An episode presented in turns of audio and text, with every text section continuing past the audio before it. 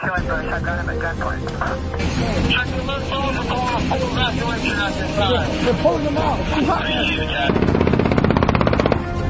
911. For God, God. Welcome to another episode of War Stories. I'm Tom, I'm Chuck. and uh, I had the honor of uh, getting our guest this week. Chuck, you uh, you got a little breather because I uh, called a good buddy of mine and of Matt's. So, for those of you who listen to both War Stories and uh, our sister podcast, The Locker Room, uh, you'll know Matt. And uh, some of you who, who don't will know Matt from this show. Matt uh, is a close, close friend of mine who's a Navy veteran and who's been on here a couple of times to talk about his experiences in the Navy. But uh, what you may not know is Matt and I worked together for about oh about eight years when I retired and moved back to Southern California, and we worked together in the movie and TV business where we both met the gentleman who is with us today, uh, U.S. Navy veteran Dana. How are you, sir? I'm well. I'm I'm retired, so I'm actually really well. right i know so uh, that's uh, one of the things i was going to ask you about how is retirement you have retired how many years uh, so you got out of the we'll get into it but how many years in the movie and tv business Uh, 40, 44, I think. Uh, I started in 70, 77, right when I got out of the Navy. And uh, I got a job at ABC television um, as a page. And so I went from, you know, living on board ship to um, working at ABC television as a page on Welcome Back Kotter and Laverne and Shirley and Mork and Mindy and Happy Days and the news and the Academy Awards and General Hospital. And it, it was just, it was kind of a huge change from the, the man world that I was living in, you know, Uh, in the yeah. right so you went from uh, a bunch of uh, navy guys stuck on a ship together to hollywood which i'm sure it's a huge culture shock especially so let's let's start here. How did you in a lot you end of up getting into the navy? Yeah i'll bet. How did you uh, tell us your Um, story about how you ended up in the navy?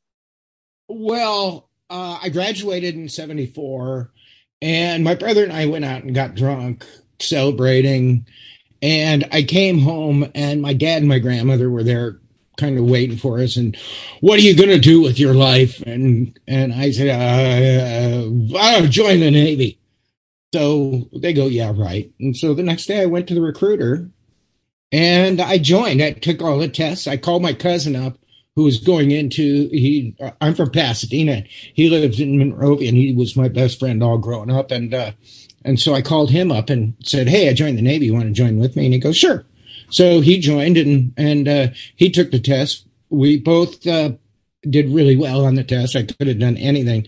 Um but I wanted to be a, a underwater welder and go to second class diver school and whatnot. And um, and so we both went to um, A school, went to boot camp together, went to A school together, San Francisco Treasure Island for firefighting and damage control, and then um, San Diego RTC NTC um, for. Uh, uh, what we do there, welding. Uh, Oh, for welding. Went to basic, where did you go to basic, basic down at uh, San Diego.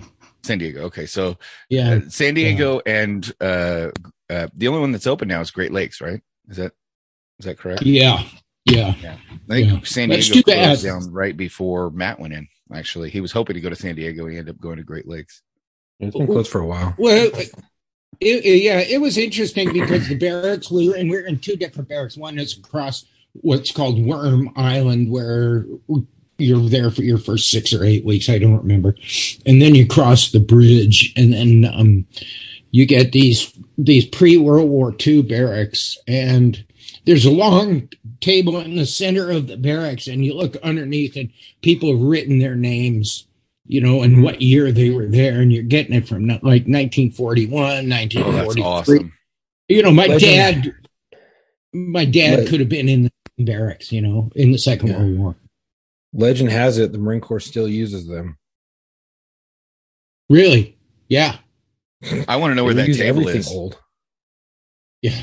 You know what I mean? Like I, I would, I would hope they wouldn't, they would have seen it and not gotten rid of it, and that that table still exists somewhere. Yeah, you know, Well, hanging in well, I've- or on a wall. Yeah, I've been. Uh, they're in all the different barracks, and and um, uh, I've been down there a few years ago, and all those all those buildings are still there. Yeah, Um, they don't. They won't destroy anything. no, but and there's like coffee shops in them, and you know, Yeah, uh, retrofit. You know, it's cool. You know that movie, uh, Full Metal Jacket. Yeah, You know that when they're in the uh the barracks, the Marines are in the barracks, and uh R. Lee Ermey comes in, he's yelling at him, he's he's singing, they're all lined up, and it's got The that best red part of the movie. Yeah. yeah. It's got the red floor in there. That same Yeah. barracks I stayed in in um Parris Island. The Oh, no kidding. same one. And it was disgusting. It's old. It's nasty. They don't destroy shit. They keep everything. They still use everything. They only get the, even when you have black mold, asbestos, everything. They're like, here, here's a uh, dehumidifier for the black mold. Yeah. Marine Corps stamp of approval, military grade. there you go. it's it's funny. My buddy was in the Marine Corps, and he said that um, this was in the probably the '90s that he was in the Marine Corps, uh, late '80s, early '90s, and he said that uh, they were still flying in Hueys with bullet holes from Vietnam. Oh sure. Oh yeah. My you vehicle know, was I from mean, Vietnam. we Yeah. we we trained on the grinder with 1903 Springfields. Oh shit! You know, yeah, nine count manual, Ooh, I have one. count manual. Yeah, I'm looking for one actually. Yeah, I would Um, tell it, but you hated like it that. back in the day, but now you're like, I wish I had one. Oh yeah, but I, and these were, I mean, these were old ass weapons. They really were, and Yeah, 1903. yeah, pretty much. You know, Right. but we had to keep them all all clean and all that, and you didn't dare drop your piece because then you had to lie down on the on the grinder at at attention with with it uh, and stare up at the airplanes over at uh, Lindbergh feeling fly, Lindbergh Field flying over, wishing you were on one. Oh, Yeah, here's a funny here's a funny thing. We'd we'd march um right next to the fence to MCRD and they would march right next to the fence. And they would sing GI meat and GI gravy. Gee, I wished I'd join the Navy. And we would sing Navy meat and Navy beans. Gee, I wished I'd join Marines. Bullshit. They'd laugh, we'd laugh, and we're marching our asses off. you're both getting your asses kicked and singing it's to each other. probably one of the cleanest Navy cadences that the Marines would sing towards the Navy and the nicest. Oh, I'm Yeah, sure there were other ones. Every time we ran past our medical facility when I was in the fleet, we would uh, mess with all the docks and stuff and uh, sing Uh-huh. some pretty vulgar shit yeah. Yeah. just to just to poke fun. And we would be running with our doc. So Now, now uh, let me ask you guys this. This is a this is something I don't think we've ever really gotten into. Now, I we can make we've made jokes before about everybody knows. You know, there's there's the Navy, and then Navy likes to make uh, you know make observations about the Marine Corps being the Department of the Navy, and then the Marine Corps likes to say they're the men's department. We are. We know all of it, Yeah. but Yeah. I'm going to ask you this because we've got a Marine vet and a Navy vet, and I've seen over the years there's a a close, a closer bond it seems between Navy vets and Marine vets, maybe Oh yeah. than than say Army and other guys. So when it comes to that hierarchy, when it comes the army. you're right. This is what I'm talking about. Fucking, they're assholes. if if do you feel like if there's a if there's an argument or a fight brewing chuck are you more inclined to take the navy guy's side over anybody anybody else any other branch of the service is is that like a hypothetical where there's an Yeah, yeah. army vet going against a navy vet? yeah hypothetically in an argument or if you're if you're bullshitting or somebody starts to to to That's crack loaded. jokes against the navy guy are you more likely do you feel like a closer bond with navy vets than you would say with army or air force vets Um, So it, it depends on, I guess, uh, who who it would be. If it was John, it'd be a lot different because John. No, is- I'm not talking about. I'm not talking about I'm like just guys that you I have like a 'em- tight bond. Yeah, if I didn't know either one from Adam and is some Navy dude, honestly, it's gonna it's probably gonna go to who's in the wrong because I've seen Marines that do some dumb shit, and if he's in my unit, all right, we're squabbling and I'm on his side. But and in the Navy guy, if he's you know in my unit or if he's my doc, yeah, I'm gonna take him back no matter what. And I'm gonna protect him and get him the fuck out of there. However, um, I I do have a closer bond with Navy Navy cats just because that we we kind of both live. you're in- like cousins. yeah like like the close distant you know cousins maybe some you know brother sister stuff going on in there Yeah, right. um but and, and when i have we have a closer bond with the navy. So yeah it, it wouldn't be far-fetched to be like no i'm gonna stand up for the navy dude. Um because i've been on both. I've lived with both navy guys and army guys. Um we were at uh fort A.P. Hill and all the army guys were assholes to us. They would sing, they would throw shit at us while we were, you know, marching and stuff, or, they, or we were doing maneuvers, and they would talk shit, and we were like, "All right, dismount your your uh your seven ton or whatever whatever they were driving, which was weird European looking, you know, really short front end." And I was like, "We're like, get out, dismount. We'll beat the shit out of you right here, right now, on your own base." And uh, they just talk shit to us the whole time, but we never had that with the Navy. So yeah, I would say it, it wouldn't be far fetched to be like, no, I'm going to stand up for the Navy because just the Army would just treat us like shit every time we came in contact with them, and that wasn't it, that wasn't for the Navy. Not to mention all the docs, all the doctors, and I say docs, I'm not meaning doctors, I mean yeah, like, yeah. You like mean the, the, medics? corpsmen and shit like Yeah. that. The, the ones who run the BASs, the, who are out there patching you up, who are out there giving you medicine in the field, who are taking care of you better than your your parents would have because these dudes care and they give a shit. Um, They and care. the- They care. yeah. And then the Navy docs, the the doctors at the hospitals, they take care of you too. So yeah, we have a close bond with the Navy because we work with the Navy so often. And when we're on their ships, we have a really tight bond. But we, we also butt heads big time on ships, Oh, of fighting the shit like that. Where But that's the like, thing. no, you put your brother and command. sister. You put a brother and sister in a car together exactly on a road trip, and they're gonna pick at each other incessantly and drive mom and dad crazy. But you get them Yeah, to a we'd probably stand up for campground, and some other kid starts to pick on their brother or sister, and they're like, "Oh no, no, no, no, no, no! You don't pick on my brothers. I pick on my." Dana, do you Yeah, yeah, yeah. have that same? Do you have that same vibe with Marine vets over other veterans? Say, Oh yeah, yeah. it's funny because whenever I see a, a guy wearing a Marine Corps hat, I always say Semper Fi to him and say, "We gave you a ride." And you know, you stop and you have a, a five minute conversation at the grocery store, or whatever. You know, I we have that common bond. I'll tell you something funny. Um, my dad drove a landing craft Higgins boat LCVP at the invasion of Saipan, the invasion of Guam, Leyte Gulf, Lingayen Gulf, and he Jeez. he took the 77th New York Army into Guam, and I mean he's a coxswain. He's driving the boat. He's got the ramp down, and and the 77th New York at Guam, which was kind of an easy invasion, they refused to get out of his boat. So he's got two 30 cals on the on his um, landing craft, and he says you got three seconds to get out of the boat because I'll kill you here myself. You know, because he's got to take wounded back. right? So they uh, they freaked out and they all ran and and was in the invasion. He did the I think it was a second Marine Division at Saipan, which was a much bloodier invasion. Yes, First wave. no joke. no, it was, and uh, the Marines couldn't wait to get out and go kill. They could Right. not Mhm. wait.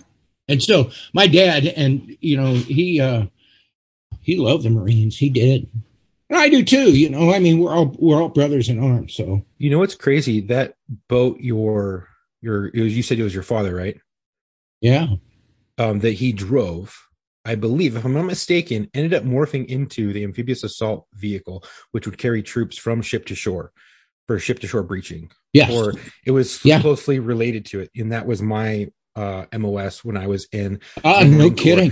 Yeah, we were. I was an amphibious assault vehicle crew chief, and uh, we had the uh, line charge clearing kit on our vehicle, which we would use to blow up minefields and things like that. Or supposedly we would use them. But funny history note is that that job and the job that your father had had the highest death toll in all of the military at that time for for um for war because it was so many ship to shore breachings and I rewrote the standard operating procedure back in 2008 for 2000 no 2009 uh, in Camp Lejeune for uh, an updated field effects with you know base commanders, generals, and shit like that. Um, to show them ship to shore breaching capabilities and things like that, and how they've kind of evolved over the years with new technology, which wasn't so new because it was all from Vietnam with updated equipment and some, you know, 50 cals and 40 millimeters, uh, machine gun, uh, you know, grenade launchers and shit. But what stayed true is that if you're coming through a minefield and you blow your load over the top of the a vehicle in front of you because they went down in the water and you blow up that minefield, you are to push them out of the way. If a vehicle goes down in front of you, you are to push them out of the way. It doesn't matter what happens to them because you have to get out of that kill zone in that kill Right. box. In the ocean Exactly. because you go so slow. So it's crazy that that job was probably the most dangerous job at that time or for any Yeah. ship to shore breaching because of how slow you move in the water. Yeah. Well, and if they could Yeah. take in World War II, if you could take out the driver, you could ostensibly prevent an entire group of Marines from landing. You could take That's out. why you push it out of the way. Right, well, exactly. um, yes and no, because well, certainly in World War II, every single um, guy on that crew, you had you had uh, two machine gunners, you had um, a coxswain, and you had um, a couple crew. So there's like four four or five crew guys on it that can just immediately take out. They're com- all completely trained with each individual job. So anybody Right. could you know, take over take over the They job. also they also had this thing that uh, we had to stop using because it was sinking our vehicles. It's called a hand throttle. So you have a foot throttle and you have a hand throttle. You push the hand throttle forward and you take your hand off of it and you just steer because it's a constant go. Um, except Right. they they Like so even if you would have if you're right if you would have taken uh, the driver out, it's still going forward. If they're using the hand throttle, it's still going forward. However, Yeah. nowadays they have stopped that because they would get stuck and accelerate and accelerate and accelerate, and you just ooh, torpedo straight to the bottom of the ocean. Mm. But yeah, at that time you would just hand throttle it straight forward like a boat, but like a And- crude. for those of you that don't know, I mean, these are the like if you've seen the Pacific, if you've seen Saving Private Ryan, if you've seen anything with an amphibious landing, you know, these are truck boats with a ramp that, you know, they they they they sail until they drive, and then once they drive, they drop their ramp and out you get. And this is these are the days when um I'll give you I, I think I've mentioned this in the past, but uh a close friend of ours uh, that I had growing up with me and me and Matt and Marco, uh his grandfather was in the Navy. And this was the era of this was World War II. And this was the era of like what you were talking about, Dana. You're you're talking about your grandfather told, you know, all of the Marines in his boat, you get it, get the fuck out or I'm gonna shoot you. My dad. Or your dad. Your dad, sorry. Yeah. Yeah. and uh, his grandfather was on a ship and there was a, a boat a small boat rowing towards their ship or motoring towards their ship and uh, the captain ordered the deck gunner to blow the boat out of the water and Yeah. it had it had women and children in it as well as you know it had all kinds of people including women and children he says blow the boat out of the water and the guy's like no it's i'm not i'm not going to blow that boat out of the water it's got women and children and he goes blow the boat out of the water right fucking now or I'm gonna I'm gonna kill you. And so he refused again, and the captain pulled out uh, his gun and shot him right there on the deck of the ship. Pointed at the guy next to him and said, "Blow that boat out of the water right now." And that guy was like, "Okay." He gets the deck gun, blows the boat out of the water, and the boat was filled with explosives, and it was, you know, obviously, Yeah. they were willing to My- sacrifice my dad- children to blow up a navy ship. But they, that was the era Right. of if you don't do what I say right now in war, I will kill you. Well, my dad at the invasion, because he has a mothership, which was USS Warhawk, which is a troop transport, and that's where all these landing crafts are on. They would do do the landing, the invasion, and then they're you know they're off out a little bit um, offshore. Well, they had a um, suicide. There was not just suicide planes, kamikazes, but there was kamikaze boats that had Right. torpedoes stuck in the nose. They got hit. It, my dad just got off off um, watch, and instead of getting going to the mess decks and having a cup of coffee, he went down and hit his rack. Well, that that suicide boat hit right at the mess decks, killed everybody in the mess decks, and and um, you know they had to seal it up and and go diving for body parts um, a week and a half later. You Right. know, so Yeah, it- I mean, That's the thing. When It's it's fucking wartime, hell on wheels. especially- especially old school war, like World War II, you know, where they it's it's not computerized and digital and all that kind of stuff.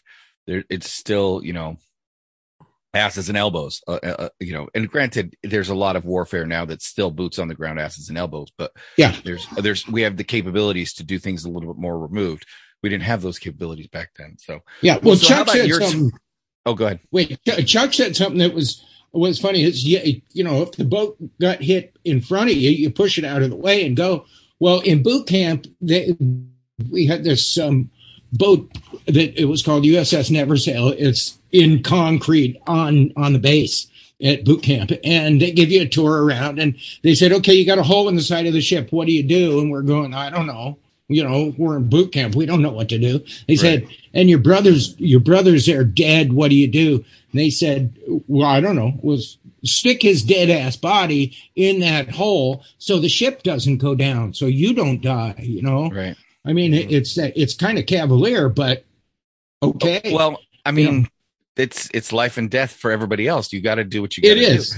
And I'll tell you, Chuck, it's interesting that you you mentioned that, and I, I just I thought of this. I didn't say anything, but um, I was watching a TV show where the there's you know cops and feds that were making an entry into a room where they suspected a gunman was, and the room was dark and the hallway was lit, and the way it was portrayed was the federal agents, you know, opened the door and then stopped in the doorway to scan the room with their flashlights. And then there's these cops stacked up behind them waiting for them to get out of the doorway.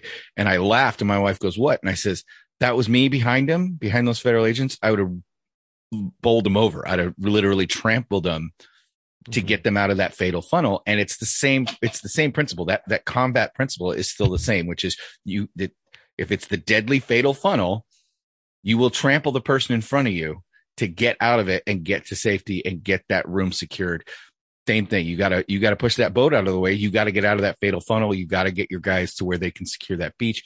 Those principles just apply, whether it's World War II, whether it's the time you were, you know, your time in the Marine Corps, whether it's police officers on the street today. You have to you have to adhere to those basic combat principles, no matter what. Yeah, yeah, for sure. So, Dano, tell us about uh, your time in the Navy. What are so obviously this is the late seventies, uh, mid to late. Actually, 70s. no, it was it was mid seventies. I joined Right. in seventy four. and Vietnam was still going on, right?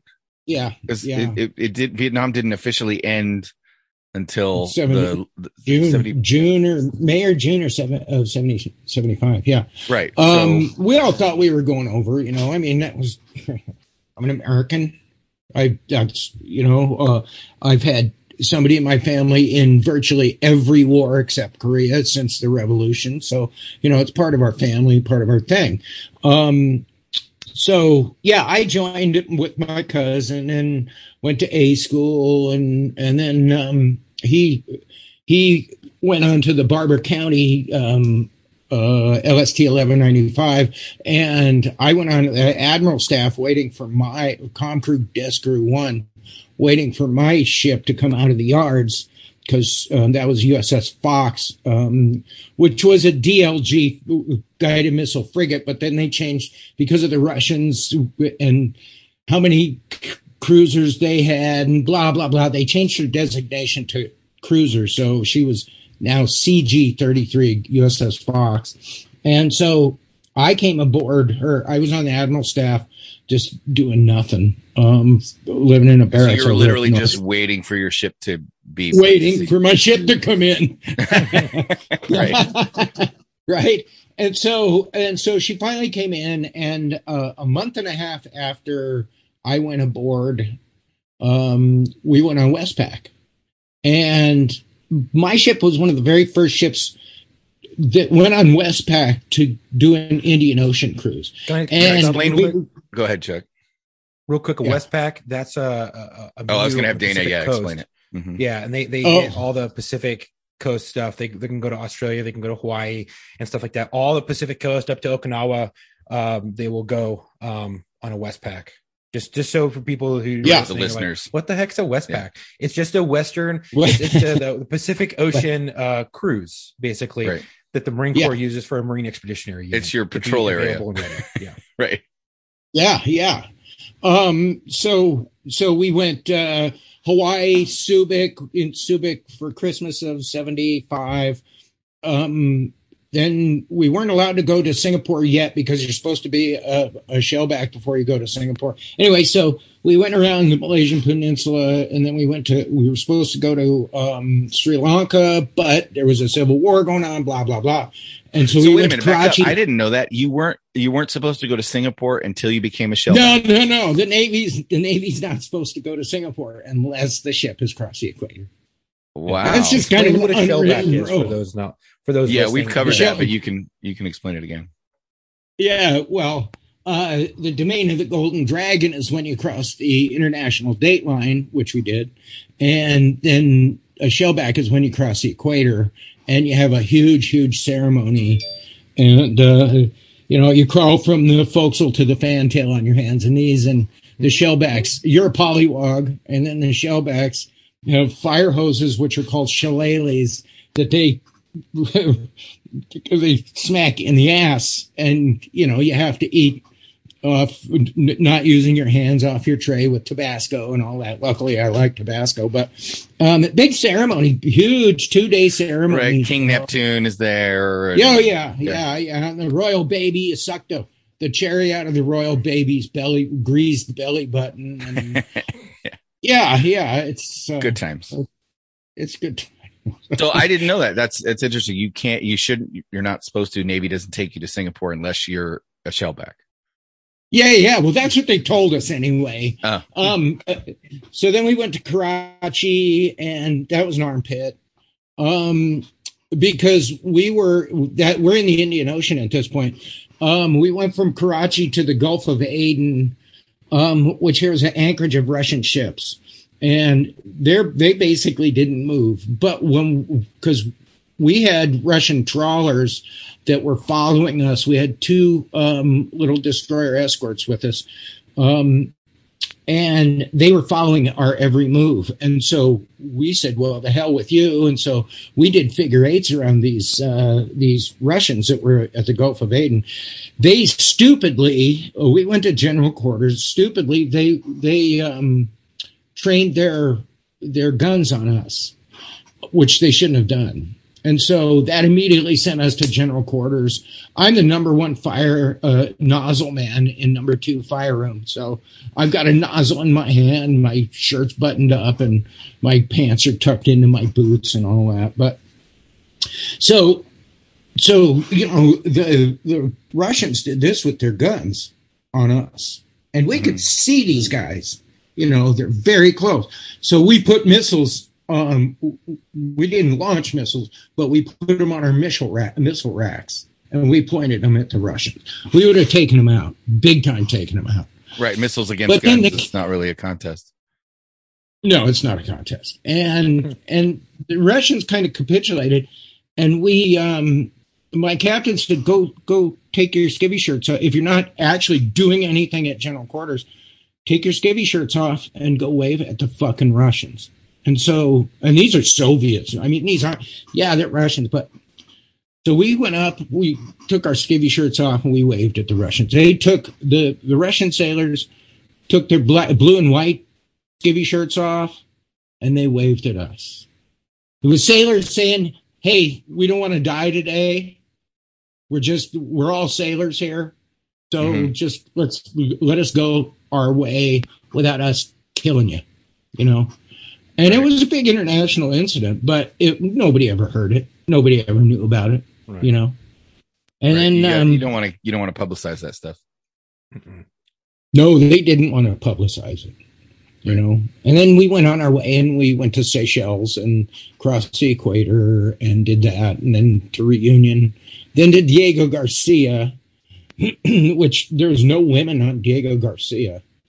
Um, they put us on a landing craft, took us. We had a big ship's party with a bunch of beer, and got, got in a big old fight, and then hamburgers, and then went back to the ship, and then went back. then we went to Singapore. We got a fight, and then we had some. We had a hamburgers. chick- Yeah, right. Beers, then fight, then food.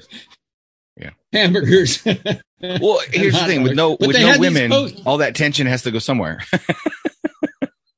Yeah, but see, you, but if you're stationed on Diego Garcia, you were stationed there for 11 months, then the Navy would send you anywhere in the world for a month you wanted to go because there's no women. Now, they have coconut crabs on Diego Garcia that'll bite your foot off. They also have the great white shark spawning ground so you can't go swimming. Okay. yeah, those Good. coconut crabs. I see pictures of those things. They're enormous. Yeah. And their bite is like they can bite your foot off. What the fuck is So, a coconut you don't- So You it's don't it's, it, it it- it's it's yeah. I've seen them, and you can see them like attached to the sides of buildings or the sides of trash cans, and it looks like some alien creature had made babies with a king crab or something. They're enormous. They they almost look like the crab. world's most armored spider with pinchers. It's it. They're these these things are Yeah, exactly. crazy, crazy big. That's well, if big they can bite through a coconut, Right. hence the name, right? right? And they use that giant pincer and they just snap it in half. And if you could do that to a coconut shell, you could do that to somebody's ankle bone, no problem. Oh, yeah, that looks like a tarantula. Yeah, it doesn't it? It looks like a giant armored a blue spider with a tarantula, pincher. blue and red tarantula. Yeah. yeah. They're crazy. Fighting looking. against coconut.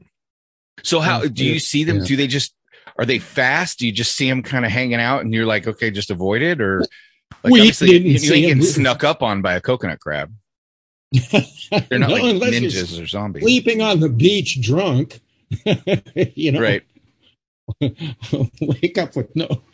Wake up with no leg or no arm. yeah, exactly. Um, but yeah, then we went. You know, I mean, we went to Singapore for a change of command. Uh, had the ship painted, and and then um, back to Subic. We were in Subic on, on and off a lot. We we went through two typhoons. Um, What's that like? Well, I mean, we loved it. You know, well, once we were at sea, uh, we were at sea for one typhoon.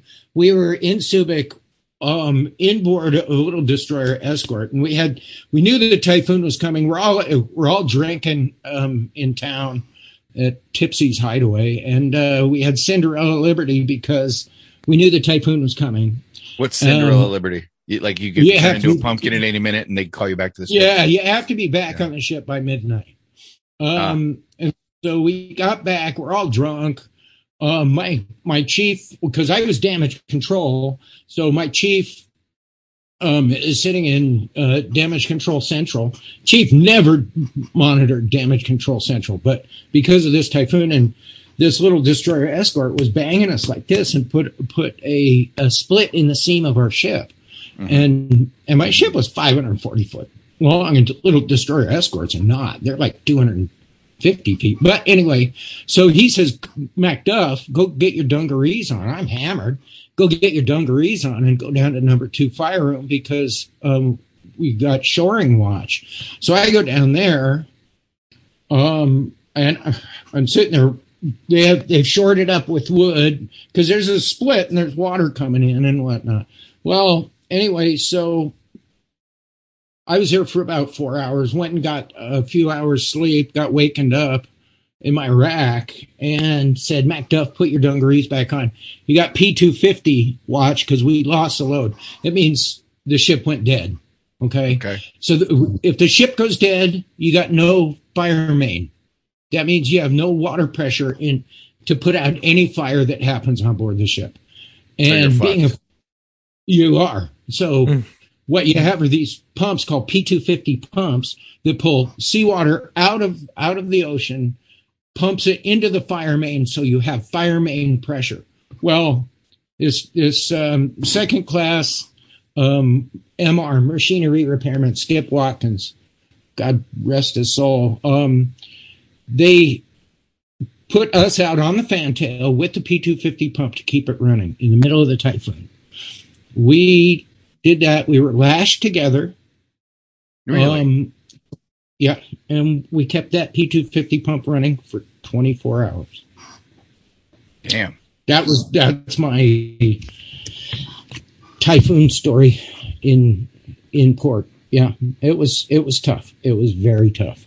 They bring us coffee and a don, donut, and the, the the typhoon would just take the coffee right out right out of the cup as soon as they hit the leather deck.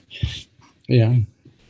Now, was- the lashing you together was that so uh, you were the, the typhoon That's so we didn't get you blown right out. over the Yeah, I was gonna say Yeah. that's that's what it Yeah. seems like. And what you're wearing, you're wearing your dungarees and like Yeah, raincoat. It wasn't hot. It wasn't hot. Yeah, Ah. yeah, Yeah. So I, I'm sorry, it wasn't cold. So you know, I mean, Right. but we were soaked to the skin, of course. You know, all huddled, bundled together. You know. Anyway, so then you you've but I carried mean, that's all of that's these. what happens. You've carried all these experiences with you throughout your career. We talked about little, this a little bit before we started recording, but uh, you Mm-hmm. know, you had said that um, being a veteran, having been in the Navy, it even affected and had influence on your uh, career in the motion picture entertainment business.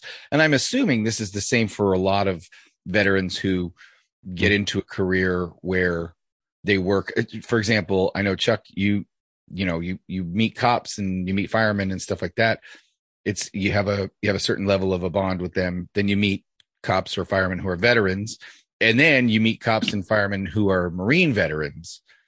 You know, it, it, it creates different levels. So, Dana, you were saying you had that same kind of experience, and it stayed with you through through your career in film and TV. Yeah, well, I was a I was a prop master in the movie business, and and luckily my Navy experience because being a what's called a HT or hull tech, hull maintenance technician, um, it's you're a jack of all trades, master of none. You can fix this, you can fix that. If it's not electrical, you can fix it.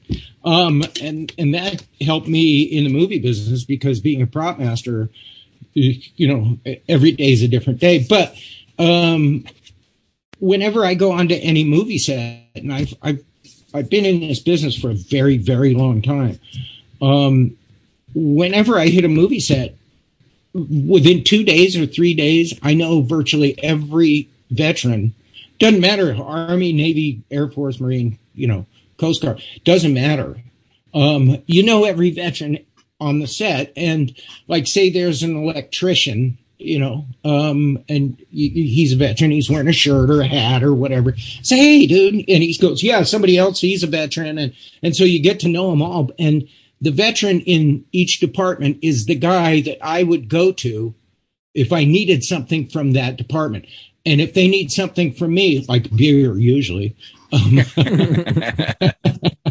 they would they would come to me because they know that I'll always say yes to them or if I can't say yes, I will do whatever I can to make their need happen. You know, and they will do the same for me. It's it's very unwritten, and and if you're not a veteran, you don't even know about it. You know, right. Right. Yeah. it's it's like working with Matt. You know, Right. because I'll, I'll just say to Matt, "Hey, I need this." Done, done. Right. Without Well, without even there's a level I think to, of that, which is that shared experience. You know, the share like you've been through basic, they've been through basic. You you've been through the same mindset training, and and you've had your brain altered to think a certain way and deliver on a you know a certain way and and be reliable a certain way. I think that's probably a big subconscious, but like we don't consciously think, okay, this guy is a veteran, so he's da da da da da da. da. It's just that you instinctively know. Like I went to, I I just uh, went to some training for my new job that I'm about to start, and there were some guys in the class that were retired fighter, fighter firefighters and retired law enforcement, and then there were other guys that weren't, and I was able to communicate, and I was able to develop a camaraderie and a bond with the firefighters and the police officers instantly, like within, you know, it was only a three day class, but within by the by lunch of the first day, I had friends, you know, and Yeah. I think that's it's an unspoken. We know we know each other's mindset without ever having met each other, and we know kind of how they think. We know how they operate. We know we can rely on them.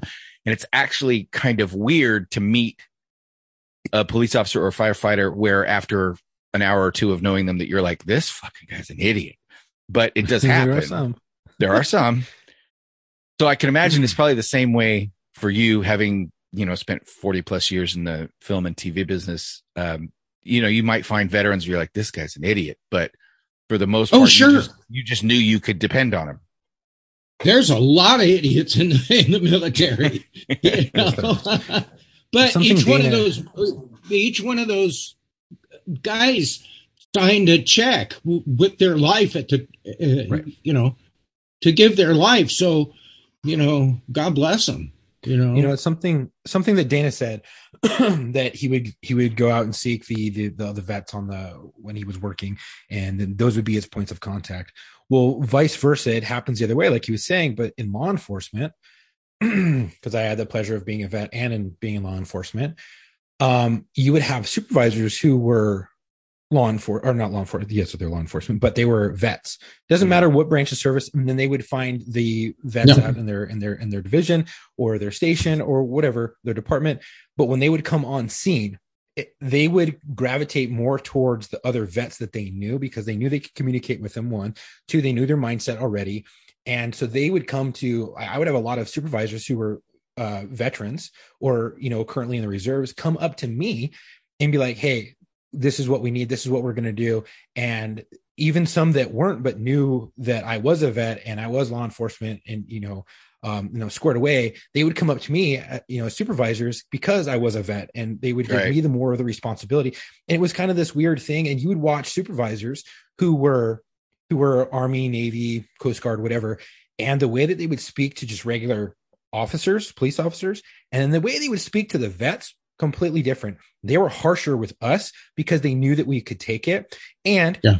we knew it was like, it was ribbing. They would rib us and every once in a while we would give some ribs back and um, we'd be able to trade blows back and forth but in like a playful you know type of way where you're not getting butt hurt they're not getting butt hurt and you have this weird unspoken bond you know um, that it was just it's just unspeakable and it's, it's like the Right. military underground the veteran underground and then there's a separate one for each individual branch we would call it in the Marine Corps, you have the Lance Corporal Underground. They know everything. All Lance Corporals know everything because it's like they're gossip queens. They want to know everything. They need to know everything because, you know, it's, it's, it is what it is.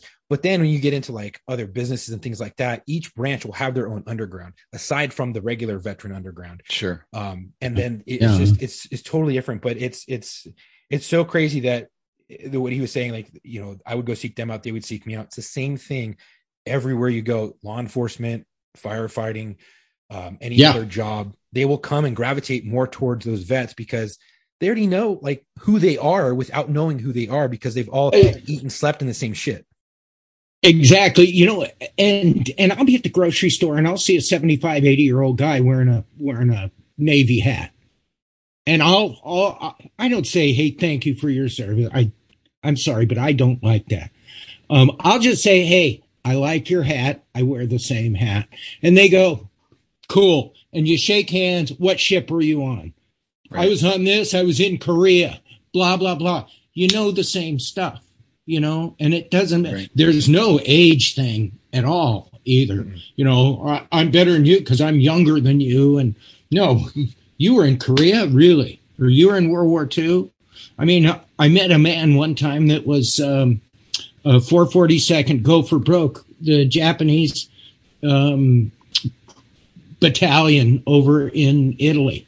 You know, he's wearing a Go for Broke hat, and it just, I mean, I got choked up thinking this guy fought in Italy, and they were the most decorated unit in Second World War Army. You know, that's Right. strong. That's strong shit. You know, Yeah. and and uh, I'm I'm I'm proud to be a member of the same military. You know, that Yeah. that It's- these that guys same legacy, right? yeah. Carry it on. Yeah, you know, there's a great book. Um, everybody should read it. I think it's it's called uh, uh, "Last Stand of the Tin Can Sailors," and it's about Taffy Three, um, where the Japanese pincer movement uh, for the for the invasion of Leyte and uh, it's it's one of the best books you'll ever ever read by I can't remember the guy's name, Hornbucker or something like that. Anyway, What's what's anyway, the just title? got it. Last Stand of the Tin Can Sailors. Okay. It's it's about uh, It's uh, James D. Hornfischer, Last Stand of the Tin Can Horn- Sailors. Yeah, it is fantastic. Everybody should read it and understand about uh, what these what these men did. I mean, unbelievable, unbelievable. Well, so we'd be remiss if we didn't ask you, um, since you worked in TV and film, I'm sure some of our listeners would like to know what was your favorite TV show or film that you worked on? Um, my I think my favorite one was a thing called Badass with Mario Van Peebles. Okay. Um, my dad was an actor after he got out of the service. He went to the Pasadena Playhouse, which was a school at the time, and and uh, he became an actor. And you saw it growing up on TV. You saw him, my dad, I, and I, I was pretty proud of that. Uh, he was also friends with a guy named Melvin Van Peebles, who was Yeah, Mario's Very- dad. yeah, Yeah. he was very key in the in the the black movie business, and he was friends with my dad. And if And- you guys don't know who Mario Van Peebles is, you should because everybody listening to this podcast had better have seen Heartbreak Ridge.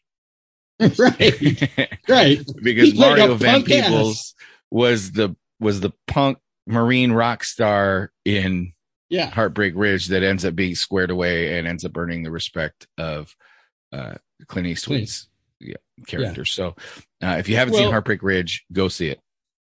and so so I prop mastered um badass, and Mario and I were the same age, and he and I because our dads knew each other.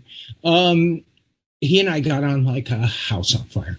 We had so much fun, and it took place in the early '70s, you know, and and Right. so it was very challenging for me to get all the props from the '70s, and uh, it had a lot of a lot of really great people in it, great actors and and whatnot. And Siskel and Ebert said it was one of the ten best movies of.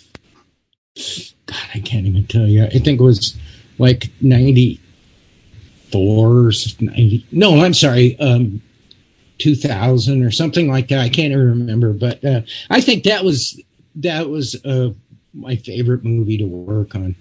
Really, really good, and and Did you Yeah. find that if you knew an actor, because there's lots, of, there's well, there used to be lots of actors that were veterans. I mean, uh, Clint Eastwood, Tom Selleck, you know, some of those guys. Oh, yeah. Even uh, uh, what's his name from Star Wars, Kylo Ren. Um, I cannot Yeah. remember his name to save my life. He's a Marine. Uh, yeah. he was Marine. So do you find? Did you find that that actors you would you would get on well with actors who were veterans or or no? Oh, sure. Oh, yeah. Yeah. And, and I mean, you look at the old actors that, uh, I mean, like Eddie Albert, he was an absolute hero in the Battle of Tarawa. He was a hero at Tarawa. You know, I think, I don't know if he was a Marine or he was Navy. I think he was Navy, I think he was Navy, but, uh, and like a lieutenant or Lieutenant JG or something like that. But anyway, yeah. and Scotty and- from Star Trek got took like five or six machine gun rounds of that the Normandy invasion had. If you go watch episodes of Star Trek, you'll see the the chief engineer of the ship. They hide it, but one of his hands is missing a finger that got Yeah. shot off during the invasion of Normandy. yeah. Yeah. So I was just curious to know if like actors, if if that made a difference with them at all. Yeah, and and it's fun to go on Wikipedia and look up, you know, actors who served, you know, Mm-hmm. and and it gives more respect for him. It gives me more respect for him. Sure. you know. Mhm. Adam Driver. Ah, I knew I'd get it. Adam, Driver, right, is right, the, right. Yeah, the guy from a Star Wars. He was. For those of you who don't know, Adam Driver was a Marine or is a Marine. Um, Jimmy, and he's Jimi even given a talk. Was in He- yeah, Jimi Hendrix was a was airborne, right? Eighty second airborne. He- Yeah, I think so. Yeah. Well, yeah, I know he was in the army. I knew he was don't know. airborne. I don't. I can't remember. Yeah, I but Yeah. yeah, it's crazy the, the the kinds of people you'll you'll see. I don't know that it's as prevalent today as it was It's you know, back not. when everybody served. But um, well, There's a few Dana, we appreciate you. Oh yeah, that are that are Marines, and one that was that has probably the mo- I have the most respect for, other than um, Adam Driver, is um, what's his name? Uh, he was in uh, was it Step Brothers? He's like, I'll eat your uh, your D like Kobayashi Sasha. No, no, no, no, no, no. That guy, um, Rob Riggle. Rob Riggle. He he's like a fucking lieutenant colonel or a Yeah, he was a light uh, colonel. Marine Oh, no kidding. Yeah, yeah. Rob Yeah. Riggle was a, a light colonel in the, but He in the it- reserve. I think he was a light he- colonel in the reserve. I don't know if he went in active duty, did his four years, and then got out and did the Right. but he did a full career Mhm. um, in reserve. Even while he was acting.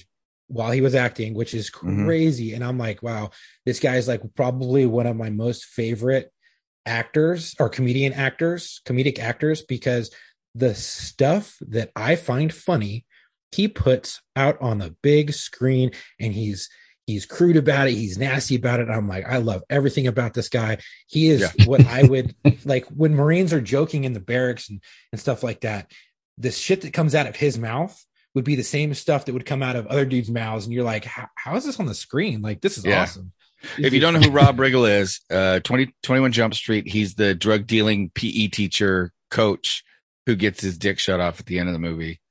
Uh, that's Rob He's Riggle. Spoiler alert. yeah, yeah.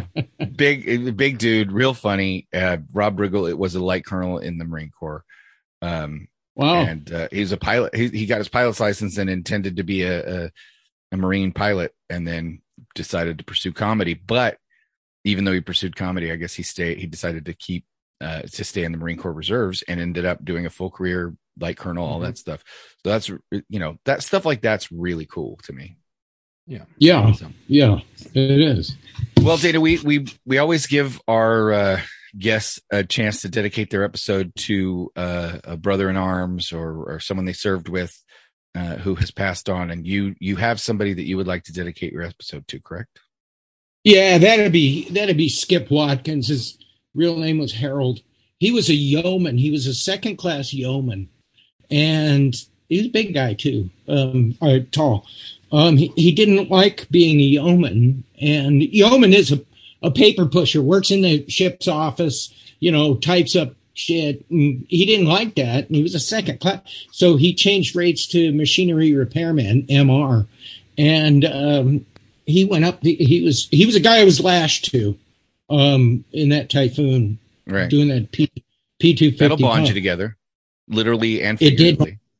It did, and he's he was a he, he got out of the Navy as a chief warrant officer, and well, I just I put a reunion on for our division, our berthing basically berthing compartment division, a a gang, um, E division, which electricians, and, and R, which is repair, which is was what my division was, um, and 25 guys from around the country came and we went to the Sheraton's uh, Harbor Island in San Diego in 2018 and he was there and it was it was fantastic he he got out of the navy um, he retired from the navy and then went into the post office and finished he just he passed away last year and uh, very sad but uh, you know he was 71 72 maybe Yeah, you know, you great uh, guy. I was gonna say you you you got to spend uh, a reunion with him, so that was I'm Yeah. sure. I'm Yeah. sure that was a great experience for both of you. Yeah. So Skip Watkins, great guy, great, great guy, well, And, uh, easy, good Chris- got it from good- there. good Christian guy too. And we had a guy named Bobby Carl on board our ship. He was in my my division, and uh, he was very instrumental in a lot of us. Uh, I was already a Christian, but but uh, strengthening our our uh, relationship with the Lord and and whatnot, and and um, and Skip was a big part of that too. And and so It's always nice you when you have those guys that you can share that with. You know, I, I know um, whenever I, you know, it's one thing. It's it's kind of like when you meet somebody from the same branch of the service. When you meet somebody that shares the same uh, values and religious beliefs as you, you can you can talk to them differently and you can hold each other accountable differently. So that's always a good thing. exactly. In fact, in fact, at that reunion, we had a we had a Bible study, and everybody came. That's awesome. because two of the guys became ministers and the, one of the guys, Marley, Mardog, as we called him, we all had nicknames. I was Mac. Everybody had a nickname. But uh, Marley got out of the Navy um, with the help of Bobby Carl, found found the Lord and became a minister and the mayor of Chino Valley, Arizona. Wow. Became the mayor and just a wonderful guy. It's just it's uh, it's a pleasure to see that kind of thing, you know. Yeah. So you think about you think about all the the if you looked back at some of the great things that that uh, our veterans have gone on to do and you think about you know the legacy it's sad to for me to see what's happening to the military currently um and I, I we could we could spend another hour talking about that so we won't. I just it is no surprise to me i'm sure it's no surprise to you dana and i know it's no surprise to chuck that you're seeing stories come out about the military not being able to meet their uh, quotas for recruitment and stuff like that, and how they're losing Yeah. people is and and and for those of you young guys that that are not thinking about joining, I completely understand why you don't want to join a military that's more worried about inclusiveness than it is about you know readiness. So yeah. I, I do good way to put I- it. I think a lot of the um, decline right now, because I have a friend that I met through law enforcement who is a recruiter for the Marine Corps. And he was explaining, he's like, it's so hard to get people right now because the ones who we're going for, the ones who are graduating, have, and this is during COVID, obviously in California, COVID's still a really big thing with, with schools and stuff.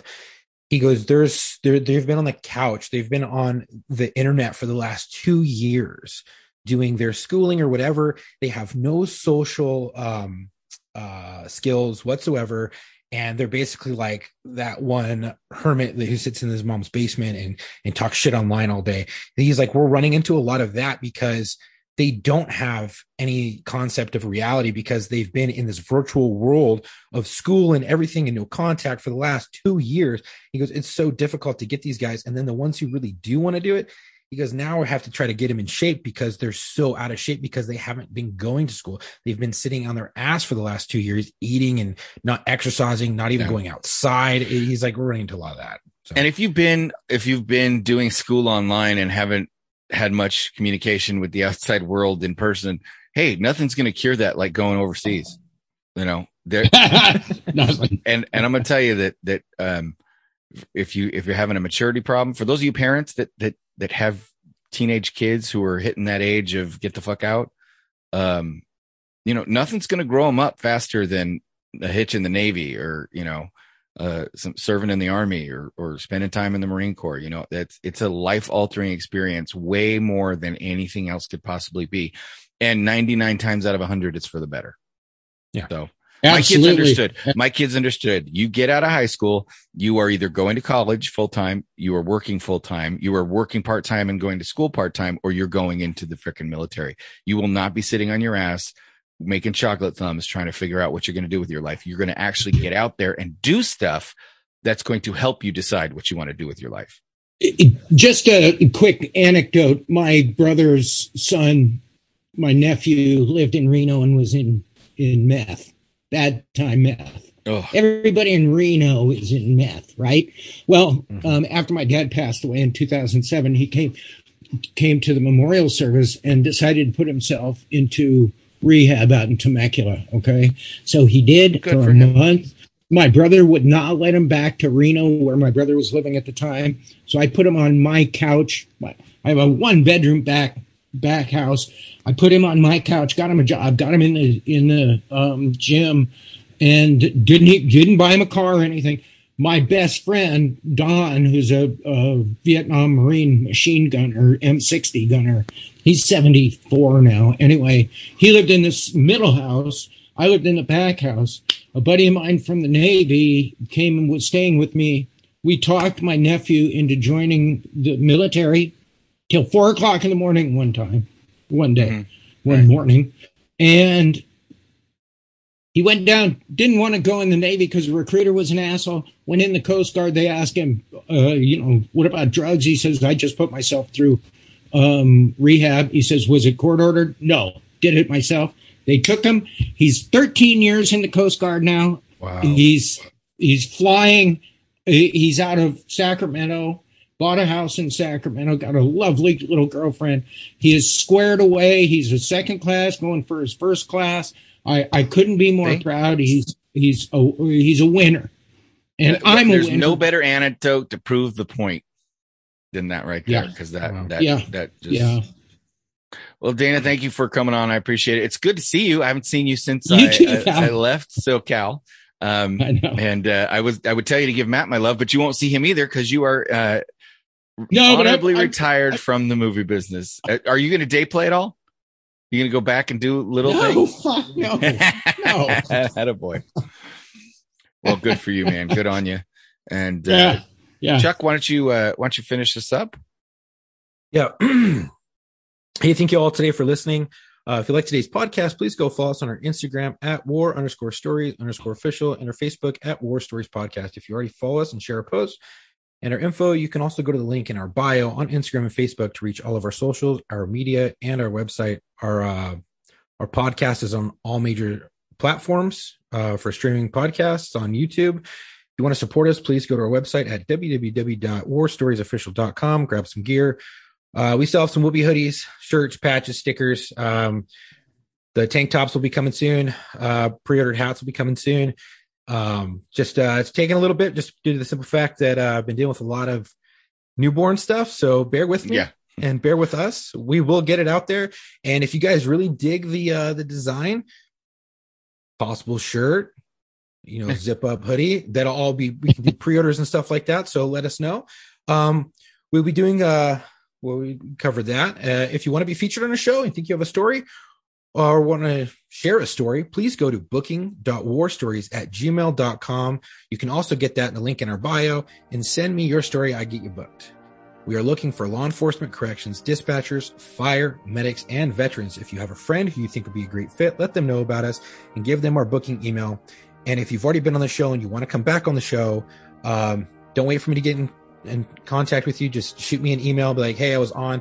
I would like to come back on. This is the story I have, or, Yeah. you know, I would love to come back on that we can, we can talk and, uh, we can even, I can even call you if you give me your phone number and we can get a, get you scheduled that way. So, uh, don't wait for me. Contact me. It's been a bit hectic. It's still going to be a bit hectic for a while.